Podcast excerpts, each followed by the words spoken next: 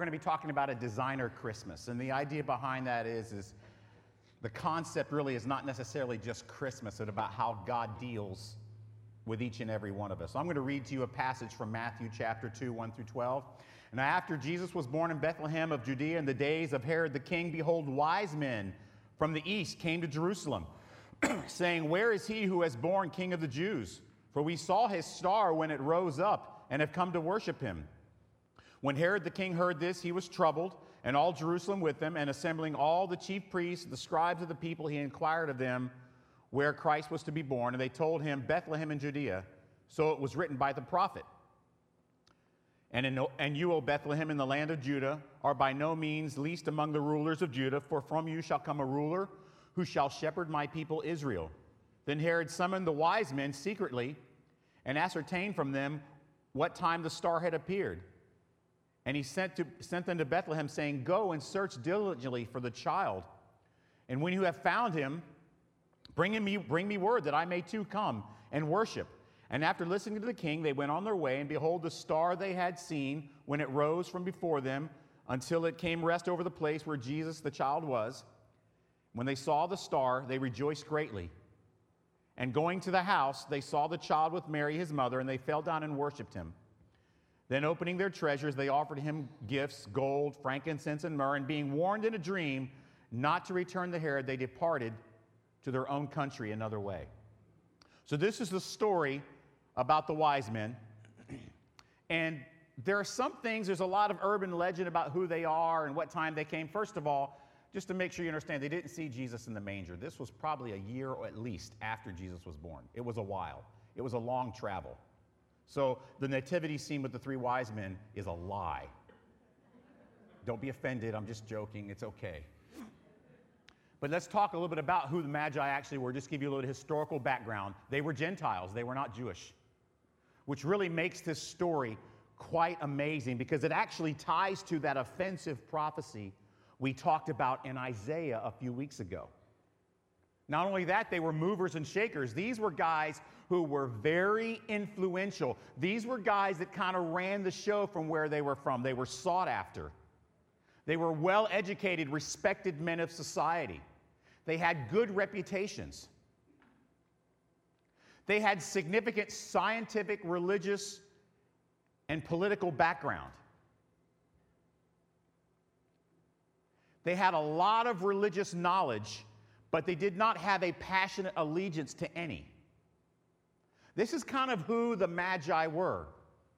Now, what did God do? For, oh, by the way, you see that they're politically highly respected, sought after. And now, what did God do for the Magi? First of all, He provides for them a personalized revelation. And He does it through nature, through a star, he does it through prophecy, which, by the way, they knew very well in Micah chapter 5, verse 2. And then he also talks to them directly through a dream. And all of these complemented each other to lead the Magi to an understanding of and desire to pursue a personal interaction with Jesus. And what this thing did, this personalized revelation, this revelation designed specifically for them, for who they were, for where they lived, for the knowledge and information they had, the money they had, all the things that made them the Magi, this, this revelation that was designed exactly for them, here's what it did for them. First of all, it caused them to take a very long, difficult journey to Jerusalem. They didn't get on JetBlue and fly into Tel Aviv. That's not what this was. And when they traveled, they probably had their camels, they probably had their entourage, they had their house, they had people feeding them and taking care of them. It was probably hundreds and hundreds of people.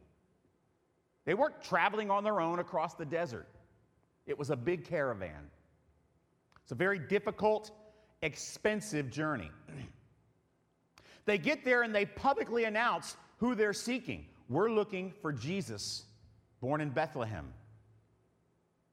And then they proclaim their faith in the scriptures. They say, Micah tells us about this prophecy, and we see the star, and so we're here to see the fulfillment of what the scriptures have seen. So you understand, before they even ever came to Jesus, they knew a lot about the major prophets and the minor prophets of the Old Testament. Probably more than most people. Definitely more than you or I. And then this specialized designer Christmas revelation caused them to rejoice in and worship a baby. Don't let that get lost on you. Who these men were, they were huge celebrities. And they come all this way, spending all this money and all this time to come to see the fulfillment of Micah 5 2 and then worship a baby.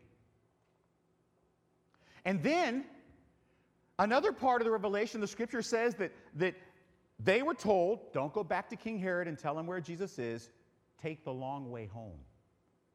And so this revelation caused them to go home a way that even cost them more time and more money.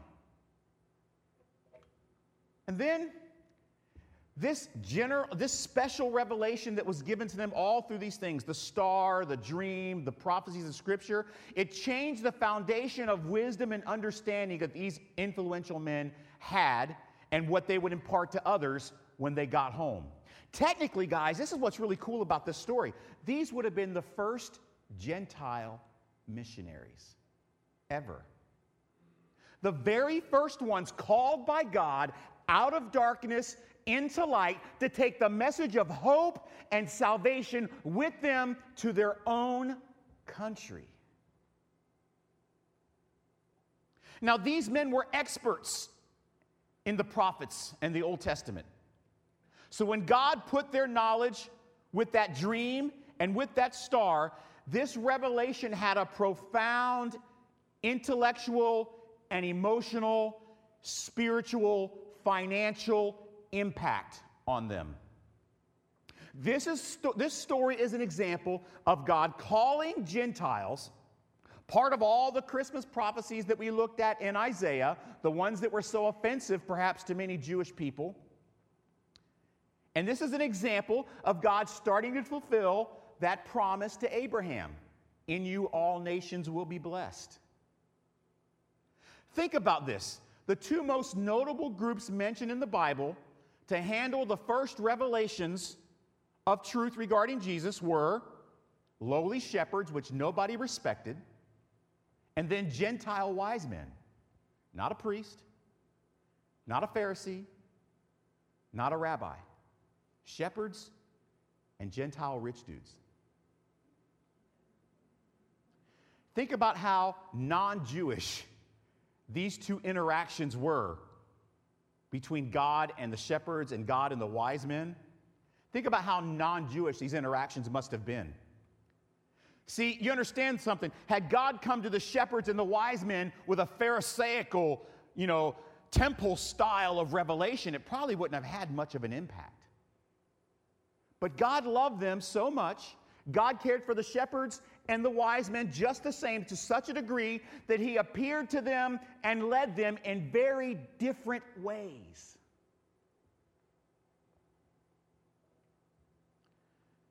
So, what is the application for us? What about your own personalized revelation from God?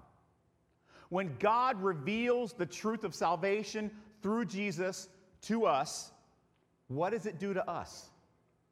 First of all, I want you to understand that when God saves you, when God calls you, if God has saved you, and if God has called you, first of all, I want you to know something. That revelation will satisfy you on many levels. It is designed specifically for you personally by name, by Heavenly Dad who called you before the foundation of the world. It is designed for you to satisfy you intellectually, depending upon what your intellect is. It's designed to satisfy you emotionally depending on what your state of emotion is. It's, sa- it's designed to satisfy you spiritually. It's designed to satisfy you physically. It's designed to satisfy you financially in any way necessary for God to make sure that His calling for you is complete and full and concrete, and that your salvation will be worked out.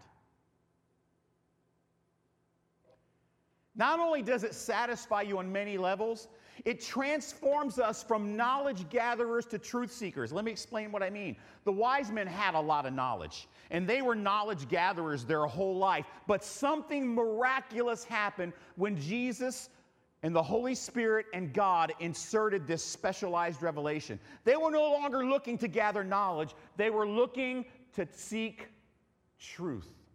And I would submit to you that people don't really look to seek truth unless they have first been enlightened by their own special, personalized revelation. You're seeking knowledge, but you're not seeking truth. Think about this. As much as those three wise men knew about the Old Testament before they met Jesus in Bethlehem, before their journey, before the dream, can you imagine how much they studied once they got home? Can you imagine how they studied? How they looked at the scripture once they got home? It must have been a completely different feel for them. Micah and Isaiah and Jeremiah and Habakkuk, all these prophecies had a whole new meaning. And they saw them through a whole new light, just like when you first understood Christ, you saw the gospel differently than ever before.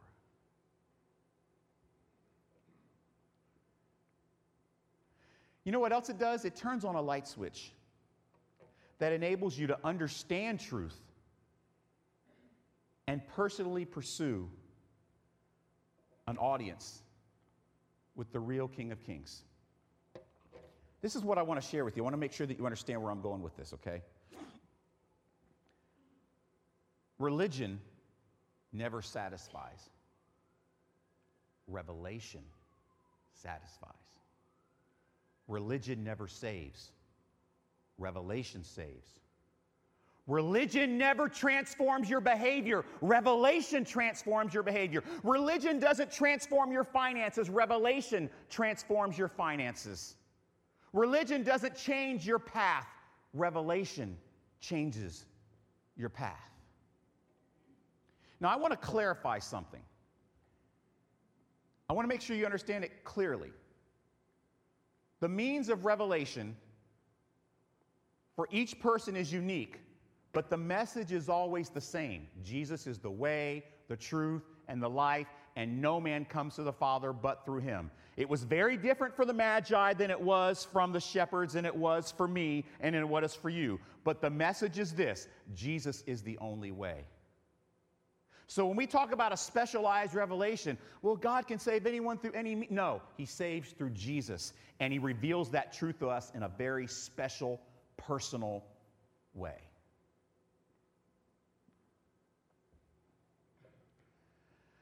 See, the end result of trusting in Jesus as the way, in the truth, in the life, is always what special revelation does. And it always will take place, you can make sure that you understand this. Your specialization, your special revelation will always take place within the confines of Scripture. Your revelation will not go against, will not contradict what Scripture teaches us. Because then it's not a revelation, it's a lie. But we do know that the Scripture dictates what the message is, and then God, in His creative, loving dad way, tailors it so that it impacts our heart.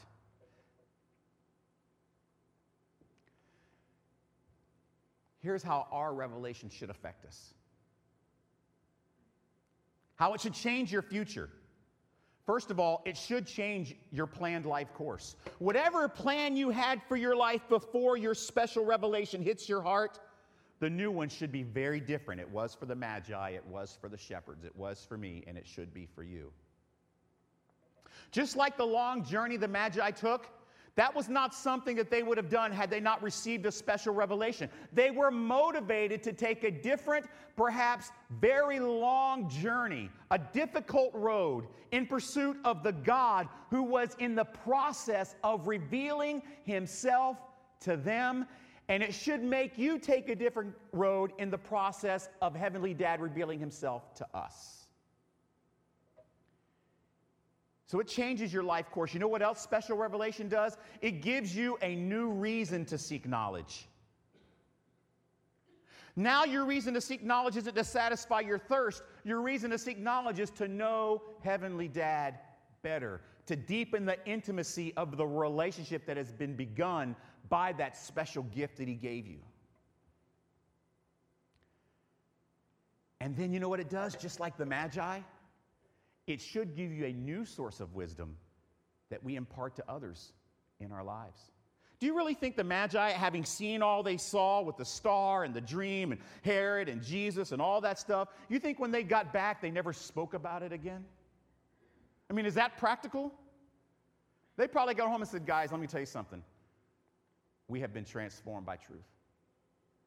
It gives me chills up my spine just to think about what we saw in Bethlehem, but I've got to tell you something. These prophecies that we've read about in Micah and Isaiah and Jeremiah and all these things, they're real. Messiah is here, and he's come to cleanse us, to save us, to die for us. They were probably pretty effective missionaries, were they not? Guys, each revelation process is special. It's tailor made for each one of God's elect. That's what's so amazing about God's love. God does not save people like Walmart sells stuff. Do you understand? God does not save people like McDonald's sells hamburgers. God saves each one as an act of personal, individual, characterized love and emotion and connection and revelation, the way he interacts with your thoughts, the way he interacts with your emotions, the way he interacts with your body, with your soul, with your mind. God saves each one of us in a special way. And the manner in which God reveals truth to you is very much like a fingerprint. It could be similar to someone else's, but never exactly the same. And it will affect you emotionally. This is how you know if you've had special revelation. It will affect you emotionally. It will affect you intellectually. It will affect you spiritually. It will affect you physically. It will affect you financially. You see, all these effects, sometimes they happen all at once. Sometimes they combine with one or another. Sometimes it's just by itself. But if you have truly received a specialized revelation from God, like the Magi did and like the shepherds did, it will affect you in these areas, not just the first time, but continually, constantly throughout your relationship with Heavenly Dad. Does that make sense? At different points in your life, you are going to continue to be. As a matter of fact, there should not be a second that goes by that your specialized revelation is not affecting one of those areas somehow.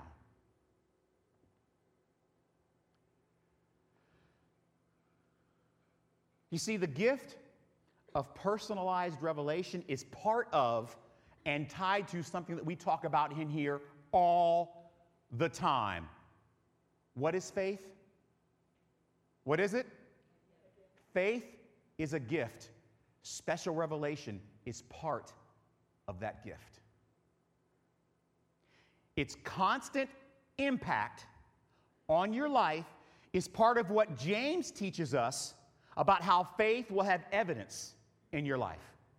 See, it's that specialized revelation that we depend upon, it's truth that we depend upon to affect our emotions, to affect our mind, to affect our intellect, to affect our bodies, to affect our finances, to affect our gifts, to affect our talents. It's that special revelation that's part of the gift of faith that will constantly make itself prevalent in your life.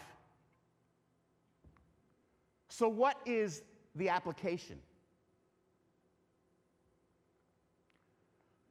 Some questions for you. What did God use? What is He using right now to reveal Himself to you, to draw you in, and to redirect your path? Think about it for a moment. It's a deep question, and you may not know the answer to it right away. But you know the way God is dealing with you is different than the way God deals with me. The message is the same, But the manner with which he talks to me, because he knows that I'm much more stubborn than many of you, is completely different. You might be some sort of genius. God's going to talk to you differently. You might be the greatest musician ever. God's going to talk to you differently. That's what I love about how God works in his children. He doesn't mass produce salvation. Yes, it was through one sacrifice, but the calling is special. It's designer, it's tailor made, and its impact is continual day after day after day.